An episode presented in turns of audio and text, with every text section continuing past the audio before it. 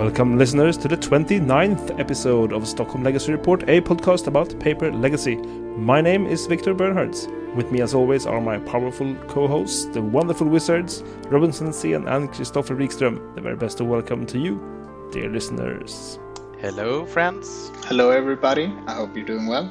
Stockholm Legacy Report can be found every week on the Top Deck app in today's episode, we will discuss the paper play of the week as per usual, and then we will once again set ourselves the task of choosing which basic land is the supreme choice for a legacy deck in our basic land connoisseur panel. This time, we will look at the swamps for Black Red Reanimator. But first, this is a paper play legacy podcast. Robin, how did your paper week go? This week, I brought my son again on Goblins, and for myself, I brought Bant again. I think it was the same same setup the week before the last week. So I met three non-blue mid-range decks. First Maverick, then D&T, and then Jund.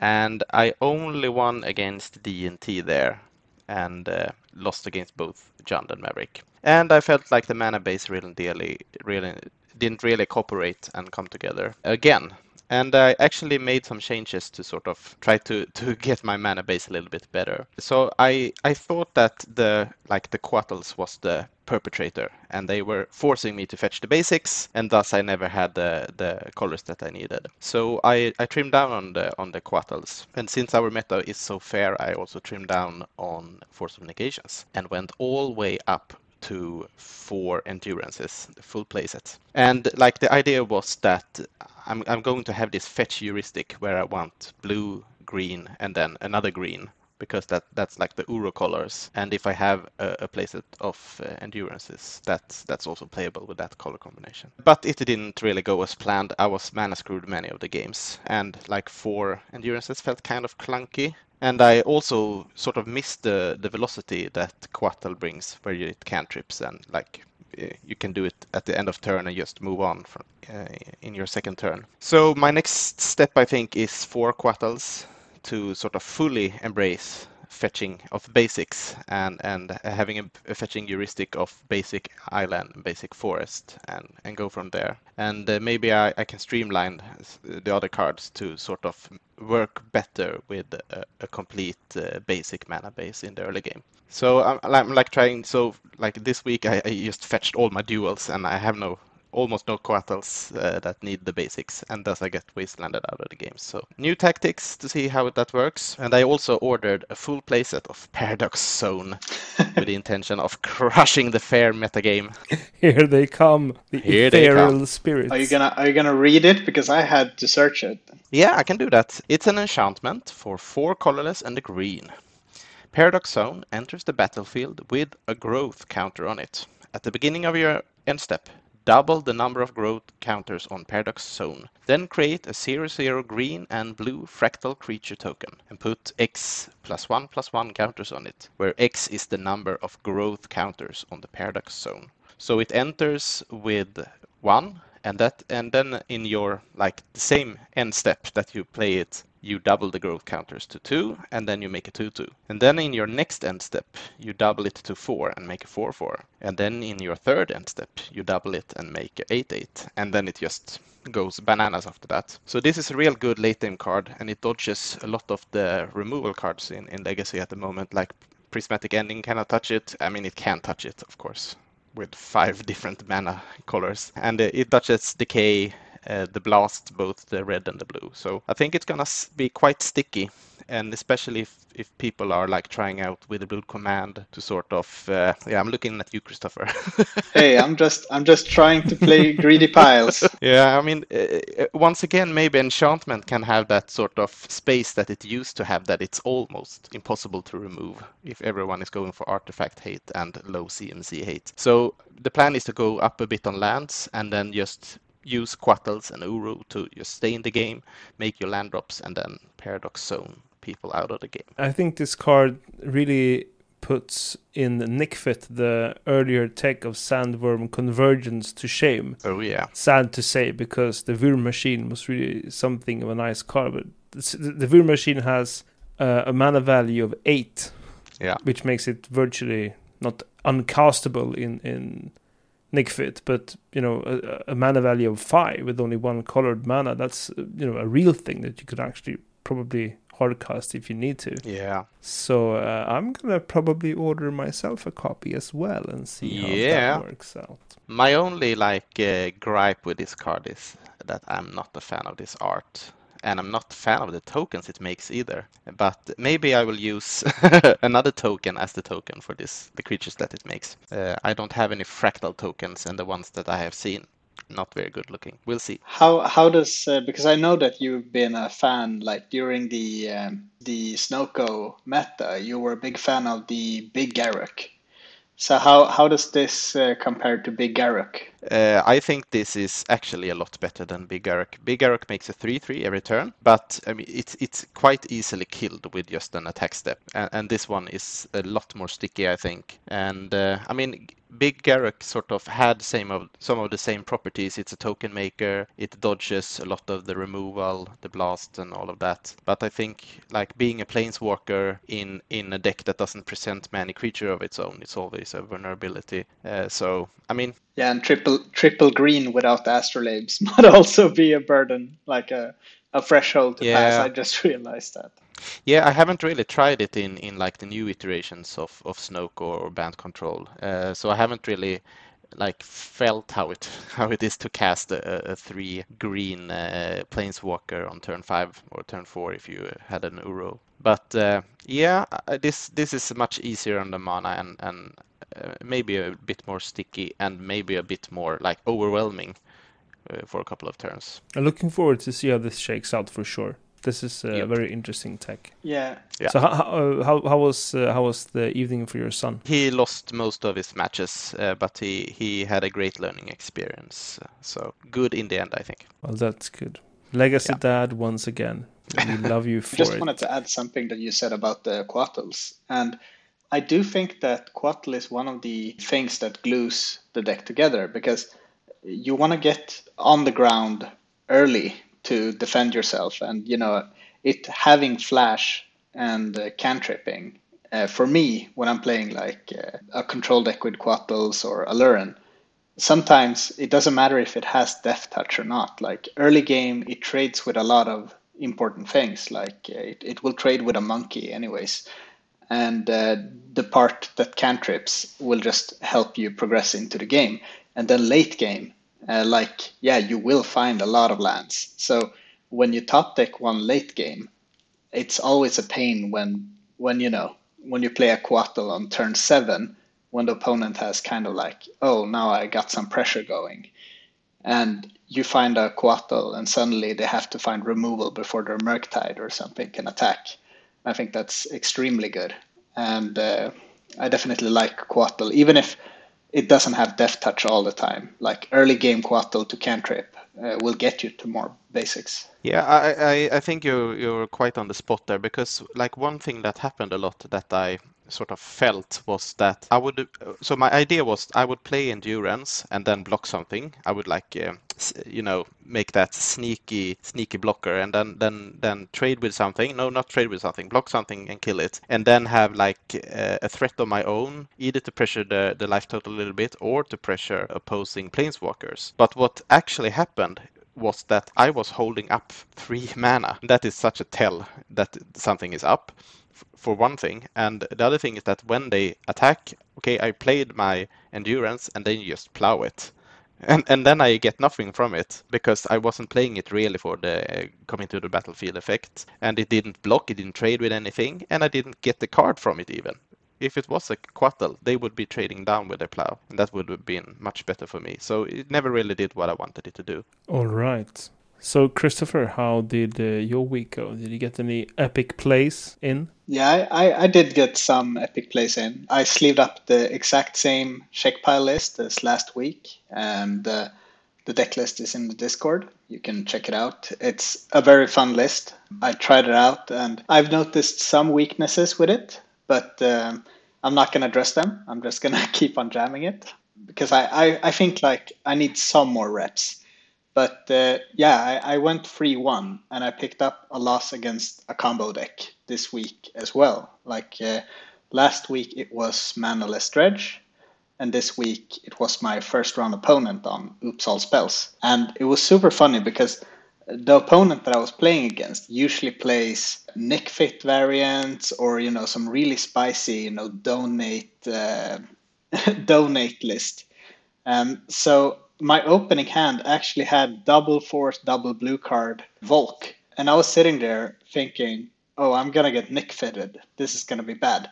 So I mulled to a six with Ponder, Brainstorm, and stuff like that. My opponent just went turn one, Undercity Informer, go. And I was like, oh, this is incredibly bad. so I lost game one. Game two was super funny. I actually won with a Kolaghan's command, which is extremely funny because you might think, how do you win with a Kolaghan's command against uh, Oops All Spells? I am curious. Yeah, so my opponent had a transformational sideboard into Doomsday. And the funniest thing with Doomsday is pretty much they try to resolve this really big spell and try to kill you the same turn or the turn after. So when my opponent went for a turn two Doomsday, I just decided to, okay, I'm going to force it. My opponent packed the negations. I let it resolve, and then I force a negation the Doomsday the the doomsday is countered, and my opponent has an LED and two lands in play, so that they can pay for pact. So I just untap, play a land, and Kolaghan's command the lead and make him discard a card. Num, num, num, num, num, num. so yeah, lethal Kolaghan's. But then in game three, I I had a really good opportunity to, uh, like my opponent had not that much mana.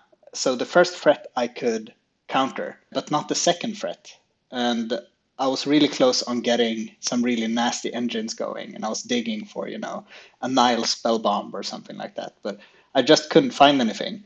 And then the funniest thing happened, like when they actually resolved the uh, balustrade spy, they they milled their whole deck, and I was like, ah, shoot, I couldn't find the like a force or graveyard hate, and my opponent just showed free pacts and negations, so the hand was only free pacts so a Nihil Spellbomb would still have been good because they wouldn't have been able to pay for Pact, but it was just super awkward. And then I played against three non-blue decks in a row, and this deck is kind of built to beat up on blue decks. Uh, I would say, like it's a it's a grinded deck. It's not really trying to go bigger than other uh, blue decks, but it's trying to draw more cards and presenting like with Dack, Grist, and Jace, you're seeing a lot of cards. So you'll find good answers. You have Kolaghan's commands and Uro. So it's like just think about all the value you can get from a couple of turns when the deck is just working smoothly. Such a value train. Yeah, I'm I'm totally addicted to to value cards. So what really? No. Yeah, yeah, yeah. like I have a problem, but it's it's it's you know, a problem I, mean, I won't fix. it's like you're, you're also like attached unhealthily to any any deck that's like it's gonna be a problem if I face combo. Other than that, I'm gonna be fine. it's like you every tournament. Like as long as I don't face combo, yeah. guys, it's gonna be okay. I'm yeah, gonna like, be fine. that's my Aluren mantra. Like, yeah, but I won't play against Dark Ritual combos. Like the rest, I can deal with. and then like at nationals. but this deck is actually like post sideboard. This deck is extremely mean against combo. So I do like uh, I actually only play four Force of Will in the main as like counter magic. And then it's like I, I don't play discard like the original Czech Pile list used to do with Inquisition and hymns. I'm just trading all that in for like you know extra removal with the bloom command and uh, Bonecrusher Giants. So I'm, I'm trying to win a, a, fair game one, and then I go super anti combo game game two, where I bring in you know Force of Negation, Fluster, Veil of Summer, Surgical Extraction, like Nihil Spellbombs, and uh, you know just some some super nasty things. If I'm playing against Artifact combo, I got like Null Rod and uh, Seeds of Innocence. It's it's it's actually pretty good against uh, against combo, but I I give the the first game like a two out of five. like I have counterplay, but it's it's not gonna work out. like game one against the reanimator opponent, I'm not gonna feel great. Uh, but then like game two, and three, it's gonna be on them. As the saying goes, though, game one against Reanimator. I mean, you don't say you're not gonna go well. Then again, who does? Yeah, like that's the that's the idea. So uh, yeah, I played against three uh, non-blue opponents, Death and Taxes first, and it was a pretty similar game as uh, as last week.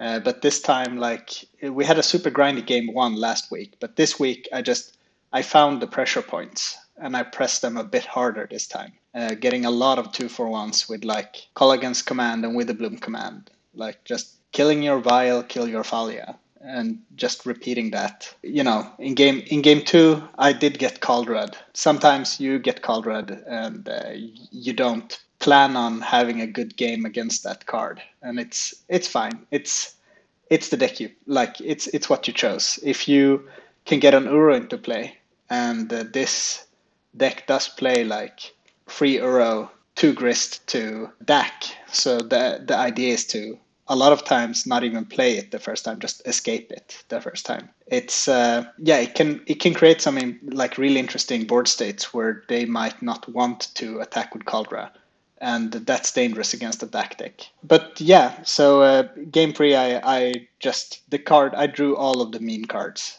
and uh, it killed the opponent. Then I played against the the Ragavan Jund uh, opponent, which like Ragavan is so annoying in that deck because it kind of like against Jund, a lot of times it used to be you get discarded a bit in the beginning and then they start playing some value engines like Dark Confidant, like a Sylvan Library or like Liliana, things that's really bad if you're a blue deck. But Ragavan really makes that whole equation a lot more annoying because uh, I rather get discarded turn one than than playing a Ragavan but yeah, so I, I, did lose game one. In game two, I did some some things. I can I think my opponent got a bit land screwed. With the Bloom command, can do some nasty things sometimes, and I board in Life from the Loam and another Wasteland in this matchup to pressure the mana. And game three, I don't play Abrupt Decay in my sideboard, which I might actually add because I got choked. It's pretty rough, but I did manage to beat my opponent through choke by I, I resolved one grist and I had Badlands and Bayou. So when he tried to decay my my grist, I got to veil it, like uh, when I had made three or four insects already.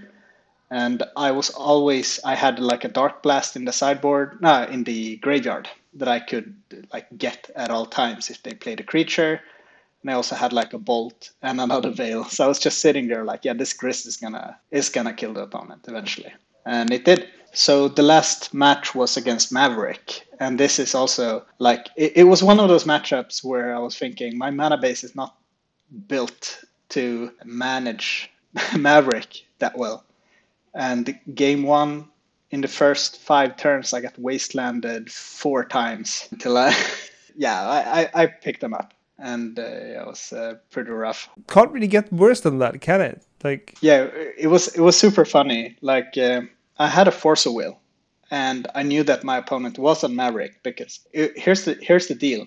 So my opponent goes turn one, I think Mother Runes or no, not Mother Runes, like uh, Birds of Paradise and Noble Hierarch, like one of those mana accelerators, and I just go turn one Ponder. And my opponent goes Thalia. I'm like, no, they wasteland me first and then go Falia. And I'm like, okay, so if if I don't force this, I might be in a lot of trouble because like I had my hand was pretty much instants and sorceries. Like all my removal, I was just looking at it like, yeah, it's gonna be dead. So I forced it, and my opponent went like, here is a Knight of the Reliquary. And then they just started wastelanding me and it was uh, like wasteland tribal we joked about it like when we were sideboarding he was like yeah so i'm playing wasteland tribal today and i'm like oh man this feels bad so i boarded in life from the loam and another wasteland and in game two i wastelanded my opponent three times in the first five turns and uh, then started plussing with jace. Shake pile shake my head. Yes it was it, like yeah this is this is how it feels. And then in game game three it was one of those games where i get to do some do some like i think the green sun for arbor i killed it i start playing some strix some Dack and uh, I got to do this extremely nice trick that I love, which is I had free mana. My opponent had a Thalia and a, a Noble Hierarch in play. So in my upkeep, I decide to Dark Blast the Thalia, and then I dredge my Dark Blast for the draw step to Dark Blast the Hierarch, and then play Wasteland and Wasteland my opponent. And yeah, it's Dark Blast has just been overperforming. I think it's extremely good if you're scared against monkeys. So yeah, free one. Cool. Man, it feels like we had quite similar games, except that you were able to turn turn around the results. I, I was also choked and wasted and all of that. I didn't have Wastelands on my own, didn't have cool Planeswalkers that could produce tokens. So yeah, good deck is good. I was I was thinking about this card a lot when it came out, but Grist. Mm, yeah. I was gonna say Grist. Mm. It's uh, it's my homie. What can I say? I've been uh, I'm a broken record on this podcast, but Grist is uh, one of my absolute favorite planeswalkers. It's like it has that Oko feel, but without being too powerful. So it's it's yeah never going like it's it's never going to get banned. I think, and it's just no it's just on the right power level and in a deck like this or Alernus I've played uh, Grist in before you do trade so many resources in the beginning. So when the grist actually sticks, your opponent is like kind of locked out from playing creatures because you're just gonna throw an insect at them, or if they like play a Teferi, you're just gonna throw an insect at it.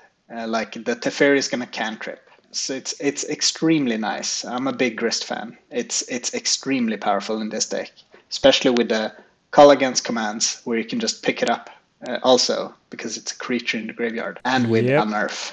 Uh, it's it's a perfect power level and no, no none of the like feel bad from Oko. Just feel good. yeah, like when you're when you're playing uh, against the Oko deck and you're sitting there looking at your hand, you have like two ensnaring bridges, and you're like, ah, these aren't gonna do anything. I'm still gonna. They're gonna elk it, and then they're gonna keep on beating me up with these elks. But yeah, so that was my like another late night smooth talk with Grist. Well, for me, it was another week of scheduled challenges, but as 2022 is fast approaching, there are more chances for me in the near future.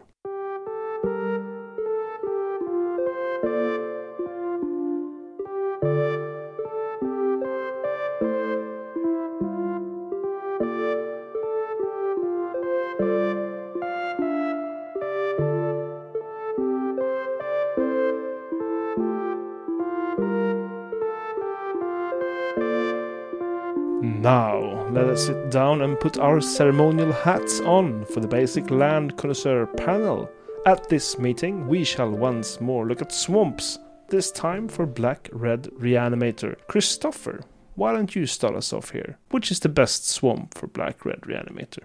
So I'm I'm not the the seasoned uh, reanimator player, but I did suggest that we do reanimator just for Victor because I know how much he he loves this deck and Grizzle Daddy.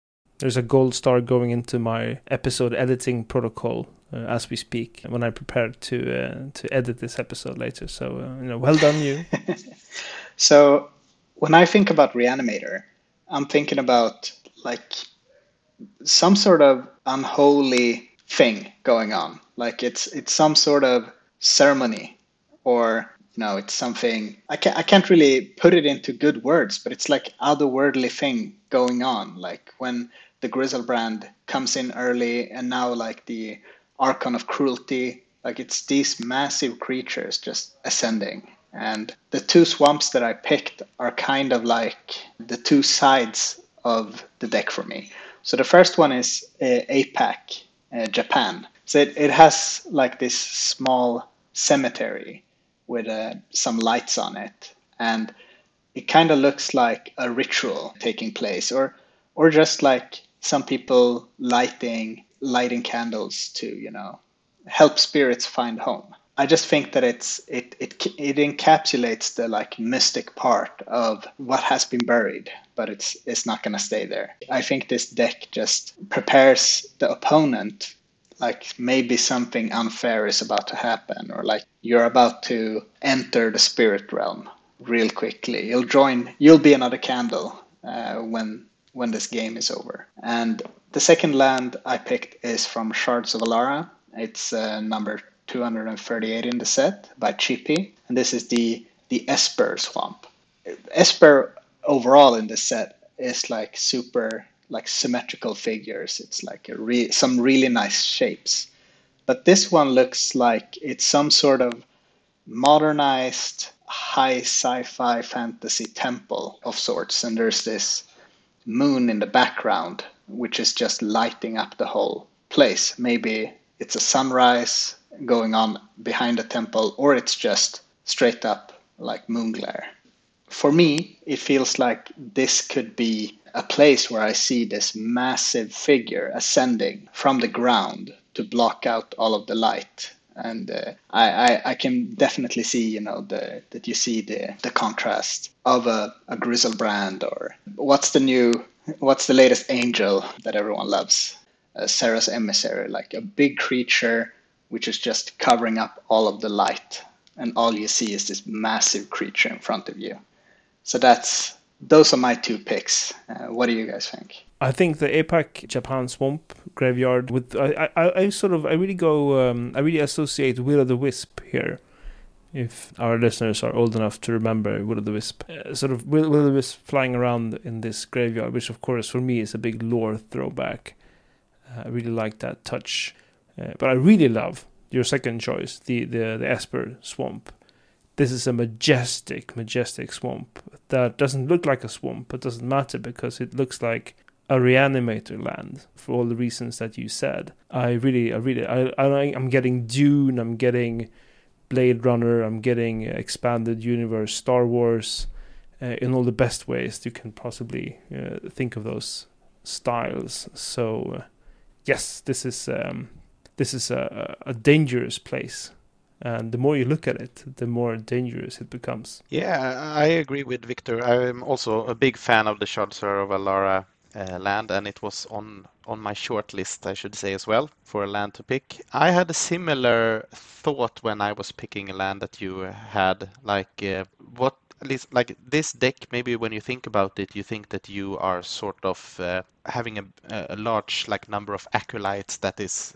like summoning this great beast to sort of come from the netherworld or something like that but if you really think about what reanimator does it's more like that you discover there is this uh, fallen demon that is like resting in this tomb or something like that. And so you you bring out the the necromancers instead to to raise it from the dead. And uh, like uh, this land that you picked really looked like one of these tombs where this demon could reside. That that's that's how you put it into play. It's a very animate dead card but also reanimate yeah, like all of the reanimation spells. And one of the things that I just wanted to, uh, if if we go back to the APAC Japan, the reason why I picked it was not specifically for Black Red Reanimator, but it was also for World Gorger and uh, uh, Tin Fins because it feels like like Goryo's Vengeance is a Kamigawa card and it has a strong spiritual connection.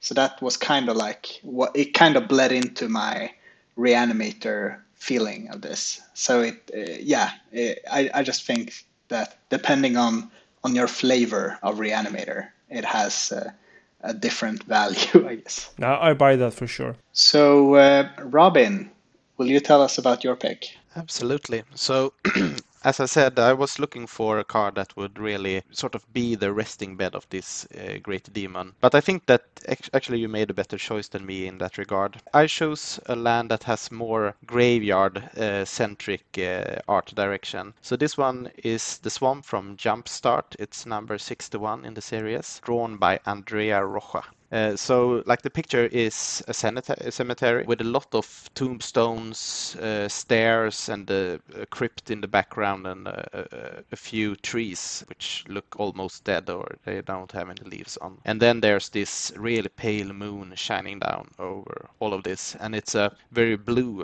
uh, and black card. This is not really such a good resting ground as as your more like monumental buildings that is on your swamp. But what it really uh, like goes well together with is the reanimation spells and Entomb, in my opinion, because all of them are taking place in this sort of graveyard. And like I'm thinking about that. Uh, that picture when there's an like an, an zombie arm coming up from the ground. That could certainly happen in this place. So it, it has a real uh, like uh, reanimation and a graveyard centric feel to it. No, absolutely it has. And another lore win for you that I don't think you even realized is that in the foreground to the left in this graveyardy swamp there is a tombstone with the Avacyn Restored symbol on top of the tombstone, which is the set from where Griselbrand is. All right. So I think that detail really enhances this card, even though of course Griselbrand was trapped in the Helvault and, and, and so on. It, it still sort of takes you back to Avacyn Restored. That made it even better. That's where the playability of Misthollow Griffin lies now. Just kidding. like in that grave. Nah, it's uh, it, it it's, that deck is dead. nah, it's it's still a sweet deck yeah, that I love but yeah, I, I really enjoy this uh, this pick because it's uh, it's very blue in its color. For me, it kind of feels Scandinavian, like late nights in in Sweden, especially during winters. We have like a when it's not cloudy, like a super strong moonlight a lot of times. And um, yeah, it's it's it's kind of nostalgic for me, I guess. And not the graveyard, but the the lighting. It looks like you mentioned, like dead and cold that's kind of like game one. I think you are perfectly on the spot here, but we could say that it might be Norway because of all the death metal and black metal that comes from there. I mean, of course, there is really good Swedish death and black metal as well, but we really got nothing on the Norwegians if you want to compare. Yeah, we don't burn churches as heavily as some bands do in Norway. Allegedly. I'm no I'm no expert. Allegedly indeed. Lol. Okay, what about you, Victor? What's your picks? I mean, of course, I play this deck a lot, and when I play it in paper, I always do it with uh, Alpha Beta Swamp number two by Dan Frazier. The the sort of the the blackest gray swamp of the three ones in the original sets if you want to. But I'm not going to talk too much about this swamp because we've had it before. It's it's the classic, the best beta swamp. You all know it. So I challenged myself to see if I wanted to go somewhere completely different, where would I go? And I ended up at the full art Godzilla swamp by Lucas Graciano. So when uh, Ikoria Lair of Behemoths was released, there was this secret lair with Japanese kaiju art and Godzilla basics. And in this one, this swamp, it's a Japanese-esque kind of swamp, I would say, perhaps a rice field of some sort. And in the background, you have Godzilla fighting this, what I take from sort of, I did some internet soul searching. So this some other expert in either in this crew that are just now recording or someone our listeners might know more about this. But apparently, Godzilla is fighting this huge kaiju monster that ha- that's made out of sort of tars and acids, and allegedly has eyes that are sort of almond shaped and red, and they're supposed to symbolize vaginas, which apparently for the person who came up with this creature monster thought really scary and I don't really adhere to those politics but I would say that um, I chose this because there are two huge fuck off creatures in a swamp and that's basically what this deck does. It reanimates huge fuck off creatures and puts them in a swamp to crush you. So uh, that's my alternative curveball pick. What do you think? Yeah i think i think uh, like the beta alpha, you can't go wrong with that. And uh, the the whole swamp scenery in those sets are really great. And I'm thinking about you know the the art on Force of Nature from Alpha Beta. It kind of looks like that sort of. it kind of looks like Force of Nature is walking in the swamp, but the part that isn't that isn't dead or as dead. and if you look really closely at the picture of Force of Nature, it kind of looks like it's taking a dump at maybe what this swamp is. But that's that's besides the point. Like this swamp is it's it's a classic. Like it's super beautiful. It's super like uh, iconic. It's it's great. And I think the Godzilla picture, it's it's you know, I is that Mothra that it's finding? I have no clue, but H something. Who the how? mm, I know. Oh, yeah. I think like the putting putting like massive creatures on a swamp is like yeah, that's that's those are fatties. They're fighting right now, and I think like it's simple and clean. Like Force of Nature is one of my absolute favorite cards from Revised. Now I ruined it. you- I ruined it forever. Yeah. I can never look at this guy again without No, without Uh, thinking about can't unthink how this he needs to eat more fibers. Sorry, everyone. This was not in the show notes. All right. So I mean, I agree with uh, with Christopher. You can't go wrong with the with the beta with the beta swamp, and you you picked the best one as well. Uh, about the the other swamp, I'm not a fan of those like uh, those creatures that, are, that that is in it. So if you like take your finger and put it over it, it's a really beautiful picture, like with the sky and how the swamp is depicted and the light is coming out from the horizon. It's it's a really nice landscape. I'm not a fan of the Godzilla in it, but yeah, No, you're probably right about that. Take out the Godzilla and the other big kaiju, and you just have this.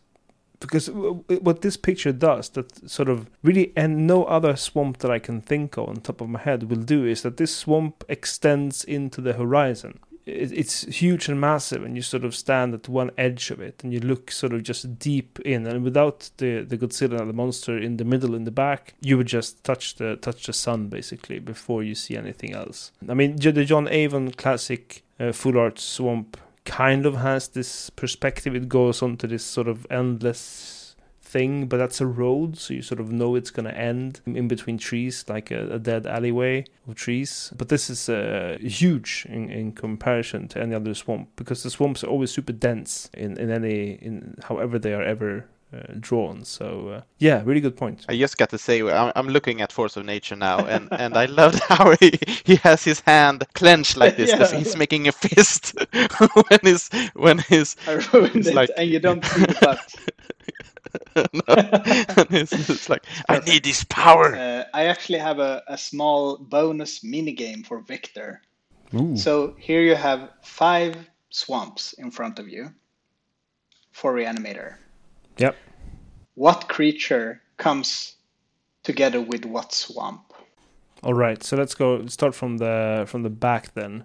From the Godzilla swamp, you're gonna have your sometimes one of flex creature.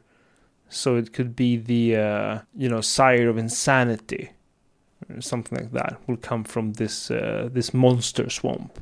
From the alpha beta swamp, I think Force of uh, nature is not uh, an acceptable answer here. I'm gonna have to say grief then. And then from the uh, jumpstart swamp, uh, I'm gonna say Griselbrand because uh, it has the Avacyn restored uh, grave symbol. This this is probably the graveyard that's sort of just adjacent to where the Helvault is. So Thalia is also lurking around here, which I like because you know she's my hero. The Esper swamp, I think you get Serra's emissary rising, sort of this very white angel creature, but it's being animated. So you have this extended ritual for hours, even days perhaps, and then the angel just bursts out from of this uh, monolithic kind of temple structure somehow, ascending towards the moon. it's like this unholy ritual happening Yeah. to a very holy being. Yeah, and I think then Archon of Cruelty comes out of the APAC, APAC Japan graveyard because it's uh, this animated dragon creature that I think could dwell underneath this this symbolism heavy graveyard that I think we can see in the APAC Japan swamp. Yeah, those are my picks. Can I can I also add that I think that the Shards of Alara uh, land is great for Chancellor of the Annex. Yeah, yeah, yeah, for sure. Yes, yes, yes, yes, yes. It has this uh, praetor feel. I, I love that card. It, it has this like, uh, is it white, really white uh, feeling to it, where it's it's it's almost like a black card, but it's white. And yeah, and that's so good. And and that's uh, like th- that you say that, Robin. That Chancellor of the Annex feels like a black card, although it's white. It's bec- that goes really well in what they actually wanted to do in the art direction for New Phyrexia, because New Phyrexia is basically hell on Mirrodin. Everything is fucked up. All the colors are evil. Yeah. Chancellor of the Annex is a white card, but it's not a nice card. Yeah, it's just like uh, Elesh Norn as well. I guess like the Shards of Alara is like the white creatures in Reanimator. Like Yeah. Iona, uh, Serra's Emissary, Mhm. Elesh Norn. Like all of these white cards that white doesn't play. Mhm, exactly. And I think like Elesh Norn is also one of those examples. Like when you see the art and think about what the card is doing, it's so far away from white, but it's like Praetor white. I love it. So yeah, good answers, Victor. I, I put you on the spot, but you nailed it. That's why I'm here, and that's all we have for this week. We hope you have enjoyed this episode. If you did not, we are sorry that you listened all this way without getting a reward of some good content. But if you did have fun and you want to support the show, do help us grow by telling a friend. Seriously, that really matters. If you want to reach out to us directly, a great way is to join the Discord server. You can please find a link in this episode information. You can also hit us up on Twitter at STHLM Legacy. We are present personally on some social media as well. Robin, would you like to tell where your listeners can find you? I am best found on the Discord server. You can also find me on the Discord server or at Twitter, where I go under name Monolith MTG. I am on the Discord server as well, and you can find me on Twitter at Disco Drogo. And that is the end of the 29th episode of Stockholm Legacy Report. Thank you, Robin Svensson and Christopher Wikström. Warm thanks to you for listening. The great Frönes has written our music. You should check them out on Spotify. My name is Victor Bernhards. Until next time, stay out of the Helvault.